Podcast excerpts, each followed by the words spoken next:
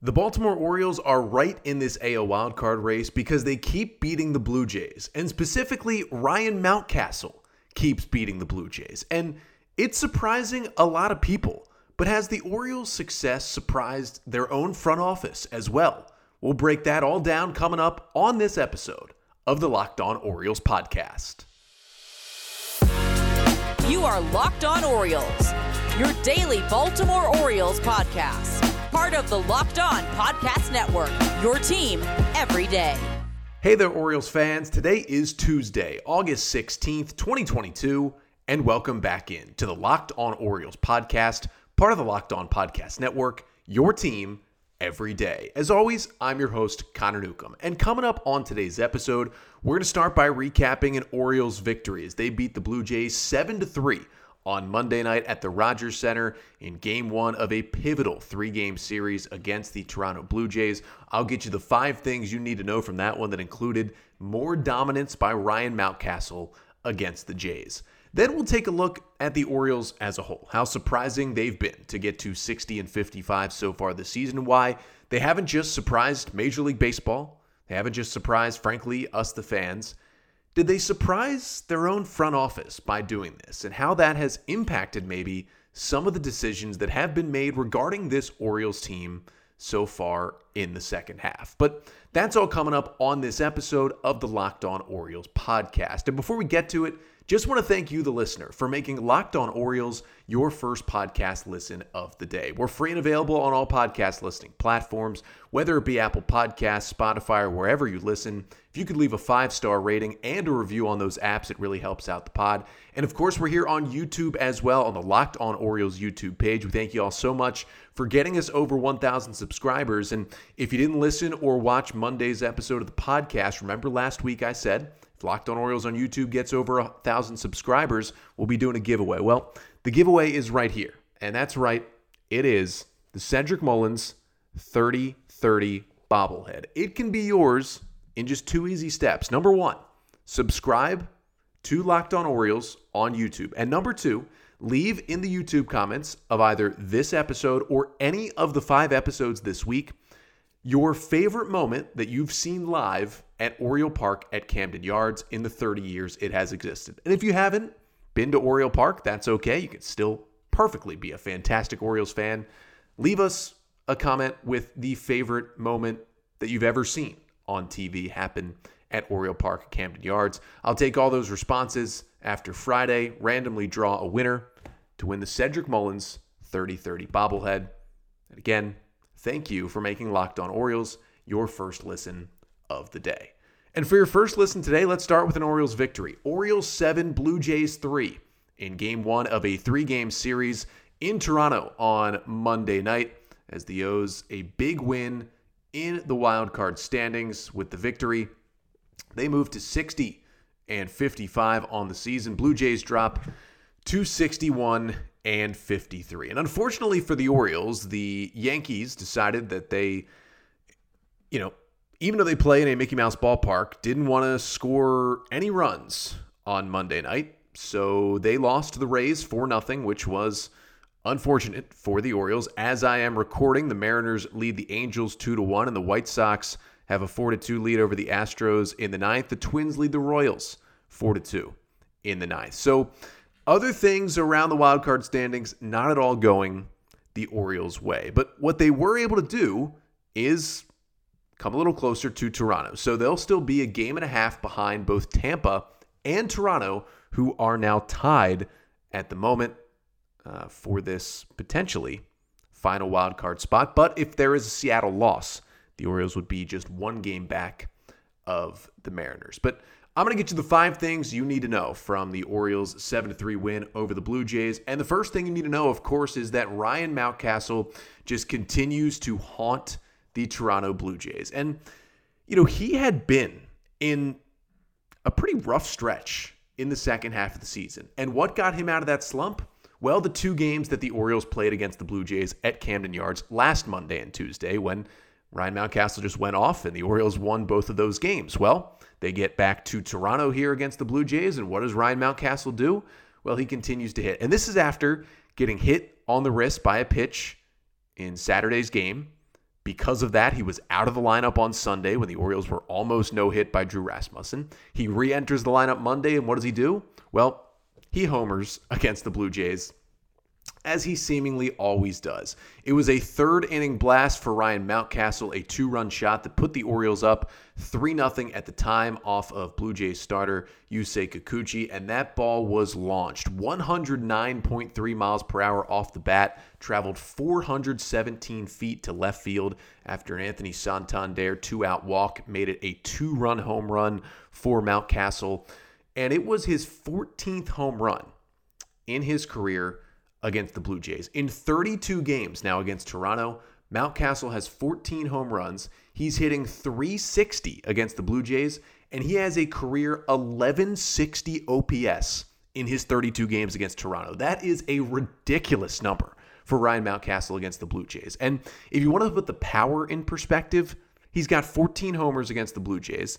The most he has behind that against any other team is eight home runs against the Red Sox, and then he doesn't have more than five homers against any other team in Major League Baseball since his career started midway through the shortened 2020 season. I mean, this guy just dominates the Blue Jays, and it's awesome to see. Doesn't matter if he comes in in a slump, doesn't matter if he comes in after missing a day with injury. He just continues to hit this Blue Jays team and this Blue Jays pitching staff. And again, the home run was his only hit of the day for Ryan Mountcastle, but he also drew a walk in this game and ended up with a one for three. Actually, drew two walks in this game, I should say. One for three with the two walks, the homer, the two RBIs. Did strike out twice as well, but just mashing the baseball against the Blue Jays. Second thing you need to know from this one is that the other Ryan also had a big day for the Orioles. As Ryan McKenna picked up his first ever three hit game in his major league career in this one. McKenna hitting in the leadoff spot in this game, getting the start in center field with the Blue Jays having a lefty in Kikuchi on the mound. Brandon Hyde once again choosing to sit Cedric Mullins against a left-hander. Cedric, who has been pretty putrid against left-handed pitching this year, despite being you know really solid against righties, has not been good against lefties. A couple times Hyde has just hit him further down in the lineup against lefties. This time though, he plays McKenna, who has been great against left-handers this year, and McKenna came through three for five with two doubles, an RBI, and a run scored in this game. All three of those hits, he had three hard hit balls on the day. His big RBI came in the big three run fourth inning for the Orioles, had an RBI double, and he put some good swings on the ball from that leadoff spot. And he did not get taken out of the game. You know, there was not a point when, you know, the Blue Jays went to the bullpen they ended up bringing in four righties out of the pen after the lefty Kikuchi, and McKenna stayed in the entire game and faced some righties as well. And Cedric Mullins did enter defensively for Anthony Santander in the ninth inning when the Orioles closed it out, but that was all of the field that Mullins saw. McKenna played the entire game, just moved from center to left field defensively in the ninth inning. And that's big for him. Not only is it his first career three hit game, it's his first ever game with multiple extra base hits as he had the two doubles on Monday night and I got to say, don't look now, but Ryan McKenna is hitting 271 with a 718 OPS this year. Now, I wouldn't start him regularly over Mullins, Hayes, or Santander at this point, and I would still like to see Kyle Stowers come up and get his shot in the outfield. But Ryan McKenna is showing that he's maybe more than just a fourth outfielder, defensive replacement, pinch runner guy. He is hitting well, especially against lefties, and is turning into an offensive weapon for the Orioles. Third thing you need to know from this Orioles 7 3 win over the Blue Jays, we stick with the offense. And the O's offense working the count in this game and drawing some walks, which was really huge, especially after what happened on Sunday. Of course, the Orioles had Drew Rasmussen just dominating them in Tampa on Sunday. He took a perfect game into the ninth inning before Jorge Mateo broke it up with a leadoff double in the ninth.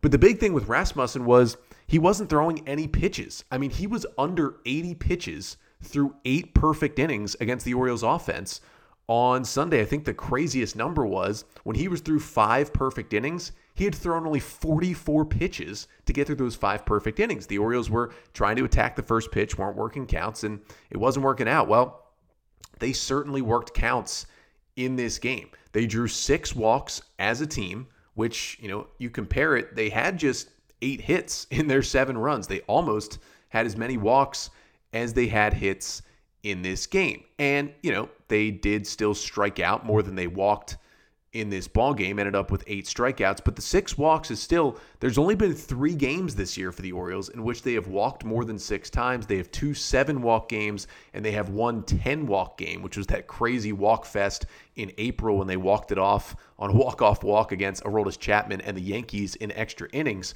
but six walks a good number for the Orioles this year. They got two from Anthony Santander, two from Ryan Mountcastle, one from Jorge Mateo, and one from Terrin Vavra in this one. And I just like what I saw in the approach. And after their worst offensive game of the year on Sunday, they turned around and put up seven runs. They, they got a lead early, one in the first, two in the third, three in the fourth, another in the fifth. Yeah, they did not score in the final four innings of this game, but they built themselves a big enough lead with their approach at the plate to come out with this win in Toronto. Fourth thing you need to know from this one as we turn to the pitching side is that Kyle Bradish, who got the start, was simply his usual chaotic self for the Orioles on the mound. His final line, he goes four and two thirds innings, allowing three runs on six hits, strikes out five, walks four, allows a home run, throws 96 pitches, and can't even finish the fifth. And now he did get squared up a little bit in this game, eight hard hit balls against Bradish, now with a 6.38 ERA. But it's just wild to watch him pitch. You know, I think the third inning was really just the encapsulation of Kyle Bradish as a pitcher. You know, he had thrown two scoreless to start the game. The Orioles had just gotten him the Mountcastle homer. O's leading 3 0 heading into the bottom of the third. And what does Kyle Bradish do? Well, he starts by walking the number nine hitter, Danny Jansen, on four pitches. Then the leadoff man for the Blue Jays comes up, and George Springer, he doubles. Then he gets 0 2 on Vladimir Guerrero and doesn't really throw any more pitches very close to the zone. Walks Guerrero, so bases loaded with nobody out. Then Lourdes Gurriel, a two run single up the middle, makes it a 3 2 game. And then all of a sudden, Bradish just locks in, strikes out Teoscar Hernandez. A pickoff error makes it first and third with one out. And then he gets Bo Bichette to ground into a 6 4 3 double play to end the inning and keep the O's up 3 2. It was a wild, wild third inning ended up giving up one more run on a Vladdy Jr. solo home run in the fifth, and then you know let two runners on with two outs and did not get out of the fifth inning. But it's just real up and down. And again, it's five strikeouts, but it's four walks, and the stuff is super erratic. And you know, we only had eight whiffs on the day on 39 swings, but seven of those eight whiffs came from the slider, which he threw a lot. 47 fastballs, 32 sliders, and then just 11 curveballs and eight changeups mixed in. But the slider was working all day. The velo was up on that pitch. It sat, you know, 87, 89 plus on the day. Looked good. The fastball was eh, a little erratic at times. He didn't really know where it was going, but that's kind of the Kyle Bradish experience. I still believe in him as a guy for the Orioles, but right now he looks like just a five and dive guy, somebody who you hope you can get five innings out of him. He's going to throw close to 100 pitches in five innings, and you hope he strikes out enough guys and limits the walks to keep you in games. And that's who Bradish is right now. The stuff is good. If he figures it all out, he's going to be a great pitcher. That hasn't happened yet, but I still think he's one of the Orioles' best five options. So you keep sending him out there, and he keeps being chaotic on the mound for the Orioles. And the fifth and final thing you need to know from the Orioles' 7 3 win over the Blue Jays is that, well, after Bradish left the game, the Orioles bullpen simply did it again. And it was Bryan Baker who was the first to come out of the pen. It's a 7 3 game, two on and two out in the bottom of the fifth. And Baker gets one pitch. Matt Chapman pops up to end the inning. Baker gets a 1 2 3 6, ends up retiring all four batters he faced with two strikeouts. Then Dylan Tate had one of his better appearances of the season, inning and two thirds scoreless, one hit, two Ks, no walks. Had that slider just dancing everywhere. Cionel Perez threw one pitch and got a ground out to end the eighth inning. And then Felix Bautista did allow a hit and a walk in the ninth inning, but got a 5 4 3 double play to end the game and secure the Orioles win. And that's what the O's bullpen has done all year. Bradish, yeah, wasn't great, didn't get you know super deep into the start, but Orioles bullpen gives them four and a third scoreless innings to secure this win and get a little bit closer to Toronto in this AL wildcard race. But you know the Orioles are certainly surprising the Blue Jays with how they've played them this year and how they've played really in general this year. I mean, the Orioles are now 5 and 2 against Toronto so far this season. They played really well against a really talented Blue Jays team and they've not just surprised the Blue Jays, but the rest of the AL wildcard teams, the rest of the AL East. They've surprised the rest of baseball. They've surprised me. In no way did I think the Orioles would be 60 and 55 at this point. But there's also the question, did they surprise their own front office? I don't think the front office thought even in their wildest dreams, this team could be 60 and 55, but they are now. So, how is that mindset and the initial plan for Mike Elias and his guys? How has that affected some of the moves that have been some head scratchers, some making more sense, but how has all of that impacted the Orioles' moves over the last few weeks? I'll try to break that down here coming up next. But first, got to tell you about Built Bar. And you know the original Built Bars, these protein bars covered in 100% chocolate, all the delicious flavors that Built has. You know, you've heard about them a lot on this podcast. But if you haven't tried Built Bar Puffs yet, you are depriving yourself of one of life's greatest joys. And guess what? There's a new flavor. Are you ready? It's delicious, indulgent cookie dough covered in chocolate. That's right. Built has done it again. Cookie dough chunk puffs are only 160 calories. They have a whopping 15 grams of protein in them. They're the first ever protein infused marshmallow, and of course, they're covered in 100% real chocolate. It means they're healthy and they're tasty. Just so delicious. So go to built.com right now to get your hands on the cookie dough chunk puff. And if you use the promo code locked on 15, you'll get 15% off your order. Again, that is promo code locked on 15 to get 15% off at built.com. So the Orioles beat the Blue Jays 7 to 3 on Monday night in game 1 of a 3-game series, and they continue to just shock the world this season. You know, a game and a half out of a playoff spot, 60 and 55, right there in the thick of the race in mid August. Less than two months to go in the season, and the Orioles are right there. And it shocked a lot of us. But the question I wanted to look at here on today's episode really is has it shocked the Orioles front office too? Like, how much has this team truly surprised Mike Elias and his staff. Because as we know from what the Orioles did this offseason, I mean, their biggest moves were signing Jordan Lyles and Rougned Odor. I don't think they quite expected to compete this year. They didn't add much to a team that went 52 and 110 in the 2021 season and had the worst record in baseball.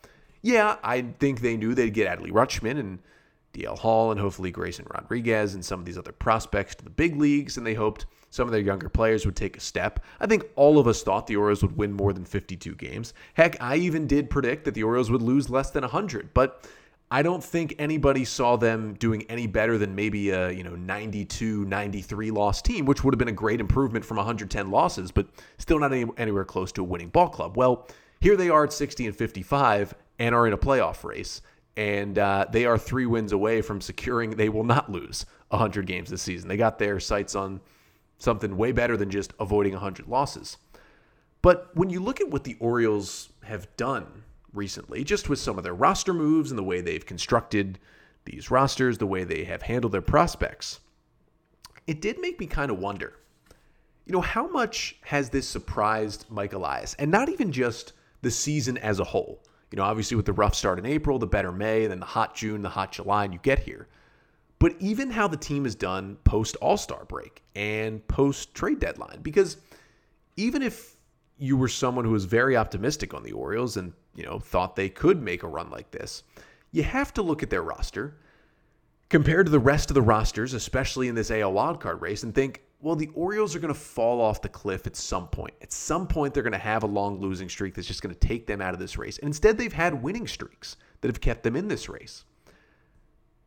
Has it surprised Mike Elias too? And it, it may have. And I'm not, I don't want to portray this as a super, you know, hit podcast against Mike Elias, how he didn't believe in these Orioles at all, and now he's panicking and doing things. But I just didn't want to point out that his plan coming into this year, he certainly had a plan. And he had a team that was going to win more than the 52 games it won last year. But he certainly had a plan this year. And that plan was going to be stuck to whether the Orioles were going to win 50 games or whether the Orioles were going to win 70 games. But he didn't plan for the Orioles to win 85 or maybe more games and be in the hunt in mid August. So let's start with DL Hall because the handling of DL Hall this weekend really made me think about this topic as a whole. Now, we know Hall, it was announced he was going to come up and make his major league debut. That was announced Friday. He gets activated on Saturday and he makes the start. Varying results five runs over three and two thirds. Wasn't his best outing. Did strike out six batters. And the Orioles, you know, it had been reported that they were planning on putting him in the bullpen after that. So everyone thought, okay, he's going to come up and start. I was fully behind this, as I talked about on this podcast yesterday. You know, you, you get him his major league debut when he knows he's going to pitch. He knows he's coming up. He's pitching on this certain day. And then because of the crazy good stuff, fastball up to 100, sweeping slider, wipeout slider, you put him in the bullpen in a playoff race for the rest of the year. And I thought that made perfect sense. I thought the Orioles were going to handle that very well. And then instead, they optioned DL Hall back to AAA after the game. And the reasoning was that they wanted to get him acclimated to a bullpen role in AAA. And then when the 15 days were up, you know, which takes us all the way to August 29th, when he could come back to the big leagues, then he would as a reliever and he would help the Oriole bullpen in September. And while I get that, I didn't really get, as I talked about yesterday, why they would have to move him to the bullpen in AAA. Why they just couldn't put him in the bullpen in the majors right now and have him adjust to that role in kind of some low leverage spots early and then ease him into being a big piece of the bullpen. And, you know, there was probably a different initial plan for DL Hall. Now, I think it hurt that he had, you know, those three or four starts that went horribly. You know, it's different parts of the season, probably delayed him getting the big leagues. They wanted him to have a better start in AAA right before he came to the bigs. But you have to think if the Orioles are truly a bad team, if they were a bad team again this year, even if they're better than the 52 and 110, if they're still a team out of the race, you have to think they either A, even if they did call him up right now, even if they did on you know in a let's say an alternate universe when the Orioles are bad this year, even if they did call him up to make that start on August 13th, you would think they would either keep him in the rotation for the rest of the year because they're a bad team. The wins and losses still don't matter. And you want to get a look at DL Hall as a starter through the rest of the season in kind of some lower leverage spots because he's pitching for a bad team. Or you would say, well, the Orioles have been bad all year. There's not as much pressure to bring up the top prospects. We leave him in AAA for the rest of the year, work on what he wants to work on, and he competes for a spot in spring training next year. That seems to be the plan, or what was probably the plan for Mike Elias. And I would have to say the plan may have been all along get him up into the rotation when we think he's ready, hopefully in August, and then just keep him in the rotation the rest of the year. But the Orioles being good has changed that plan. And that's kind of my point here is that did they get a little flustered by the O's being this good? Because when you are this good and you have a dominant bullpen and you have a starting rotation that needs help, but has been good enough at times, and when you have a guy in DL Hall who has this electric stuff, doesn't know where it's going sometimes, and needs a little more seasoning before he's ready to be a good major league starting pitcher, but could be a crazy good weapon out of the bullpen. He's always been talked about. We've talked about it on this pod how even the floor for him as a major leaguer is a really good late inning reliever because that crazy stuff, you know, a la Josh Hader. So when you're this good, you do like what the Rays maybe did with David Price or what the Cardinals did with Adam Wainwright early in his career. You bring him up and put him in the bullpen and let him throw the gas for an inning or two, and then you work him back into a starter over the next year or two. So that makes the most sense. But maybe the Orioles weren't planning on that because they just couldn't foresee a situation where the Orioles were 16 55 right now. Do I blame them? Well, not really, because the way they built this roster, this team was not supposed to be anywhere close to five games over 500 at this point. So it's just interesting to see how they seem to be tweaking the plan as they go, really for the first time. As you see Hall go back down and they say they're going to bring him back up. I mean, you look at some of the other moves. I'm sure the plan all year was to trade Trey Mancini. That seemed to be the plan no matter what. And probably to trade, you know, whichever relievers got hot and got good. But you have to think if the Orioles were bad, but some of their players were still performing at least similar to the way they were, yeah, they still would have traded Jordan, or they still would have traded Jorge Lopez and Trey Mancini, but I think they would have certainly dealt Jordan Lyles. And I think they would have certainly dealt Anthony Santander and maybe even Rougned Odor, maybe even Dylan Tate or Cionel Perez. But it feels like Mike Elias, you know, I heard kind of set a price on guys like Lyles and Santander because they were important to a winning team. That price wasn't met, and Elias held on to both guys. We'd have to think if the Orioles were bad this year, Santander is dealt, and Kyle Stowers has been in the big leagues for weeks now, playing in right field. But they had to change the plan a little bit because it was worth it to keep him. And that's what makes this so interesting because was he supposed to have a plan for the Orioles to be this good? Yeah, I would think so. But it's pretty shocking because Elias and his team put together this roster, knowing full well they shouldn't have been a winning team. And yet they are.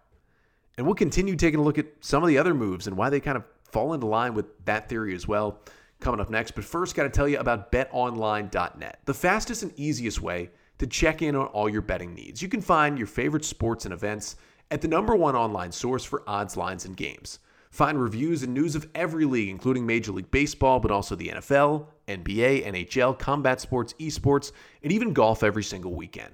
BetOnline continues to be the top online resource for all your sports wagering info, from live in-game betting, scores, and podcasts. They have you covered. So head to BetOnline today or use your mobile device to learn more about the action happening today at BetOnline, where the game starts. So we're chatting about the Orioles shocking everyone with their record this year, including maybe their front office and Mike Elias. And talking about how Elias certainly had a plan going into this year. Not many things were going to get him to deviate from that plan. But you look at more of these moves, and maybe that plan is starting to change a little bit. Because you look at a guy like Tyler Nevin, for example, who gets the start against the lefty as the Oriole DH on Monday night and goes 0 for 2 and then leaves the game for a pinch runner. Did have an RBI on an infield grounder. Jorge Mateo somehow scored on that play. It was ridiculous that he came home with the infield in, ground ball hit right to the shortstop. Mateo still scores from third. But Tyler Nevin's got a 68 WRC plus. If the Orioles are a bad team, yeah, Tyler Nevin's on the team all year. He's getting maybe not every day, but he's getting regular playing time at third base and first base and in the outfield. He's playing against a lot of lefties, and and you know they're getting him a full look at the major league level after his quick look at the end of last year to see what he can really be. But on a good team, you just can't really have Tyler Nevin. He's not hitting. His defense isn't elite enough to be anywhere. He's not super crazy versatile, and that roster spot can be used better. But the Orioles are kind of playing it down the middle with Nevin. He's been on the roster most of the year, but he's barely playing at all. He's on the bench most games, and he's not hitting when he does play. You know, you look at other moves like the Brett Phillips trade. I mean, there's like two ways you can look at a Brett Phillips trade. A, you do it if you're a really bad team. You say, we think we can get Brett Phillips back to what he was at his peak with the Rays. We see that home run power. We can tweak something in the swing. We can get his hitting back. And when you add in his elite defense and his elite base running, he can help our team for years to come. We want to trade for him now while he's available. Or if you're a really good team, you say, you know what? We think Brett Phillips is more valuable than Ryan McKenna as our fourth outfielder. We want to trade for him. He's got this leadership, veteran experience. He can really play defense and run and help us off the bench. We think he's an upgrade over McKenna. But the Orioles kind of did neither. They got Phillips, they've kept McKenna. Phillips still hasn't hit. He's been in the lineup some. He's been a defensive replacement and a pinch runner, but Ryan McKenna clearly outplaying him, but they're both on the team for some reason. So it's another thing about you know, if the O's are bad, they probably still pick up Phillips, just try to keep him through the year, try to fix him in the offseason, and have him be a fourth outfielder. But Ryan McKenna has maybe surprised the Orioles. And so they're kind of in this middle ground with a guy like Brett Phillips. And I think what a lot of this boils down to, and you know, this is a hard point to, to make succinct because you don't really know what's going on in the minds of Mike Elias and the rest of this front office, but it just seems like some of these moves that maybe he's tweaking the plan a little bit. And maybe that can be a good thing long term. Because maybe if he continues to tweak the plan and the Orioles continue to stay in the playoff race, I mean, you remember on deadline day when the Orioles dealt Trey Mancini and then dealt Jorge Lopez, Mike Elias was quoted saying he basically didn't think the Orioles were a playoff caliber team. Well, even since the deadline, the Orioles have continued to win. And Mike Elias has had multiple quotes over the past week. He's basically done a 180 he's you know talked about how the Orioles are ready for liftoff to spend this offseason, but he's also talked about how he thinks this team is going to be a playoff team this year. He's completely changed, saying he you know wants to help the team get to the postseason this year. So it kind of makes you think. Again, trading Trey Mancini was in the plans basically no matter what this year, and he did it.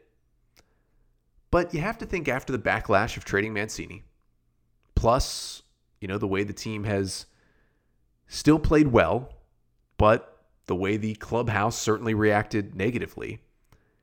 Did Elias see that and maybe just change the approach just a little and realize, okay, I can't go out and say that I don't think my team's getting to the playoffs. Maybe I can't necessarily just trade the most beloved players who's our third best hitter as our team is in a playoff race. Maybe there's something that can change here. And right now, with the plan being tweaked a little bit, things are a little bumpy, a little rusty. Maybe the DL Hall, the way they handled it, wasn't the best way. And maybe the Tyler Nevin situation, the Brett Phillips situations are a little weird. Maybe the fact that Kyle Stowers, Gunnar Henderson aren't here yet is a facet of trying to switch that plan when you're in the middle of the season. But maybe, just maybe, what has happened this year between the reaction to Mancini, between this team playing well out above their heads and staying in this race, maybe it changes things for future years for Mike Elias. Or maybe it just changes things down the stretch this year. And I think we're going to see Kyle Stowers no matter what. But maybe it makes us more likely to see Gunnar Henderson. Or maybe it makes us more likely to see even Grayson Rodriguez in the big leagues once he's healthy again. Because Elias starting to shift and say, well, maybe this team is a playoff team. And I don't think he thought that was possible until the team basically proved it to him on the field. And hopefully, again, I see this could be a positive ending. He sees that this team is better than he ever thought it could have been, and maybe that works out well for the Orioles moving forward. But it certainly worked out well for the O's on the field Monday night with the 7 3 victory.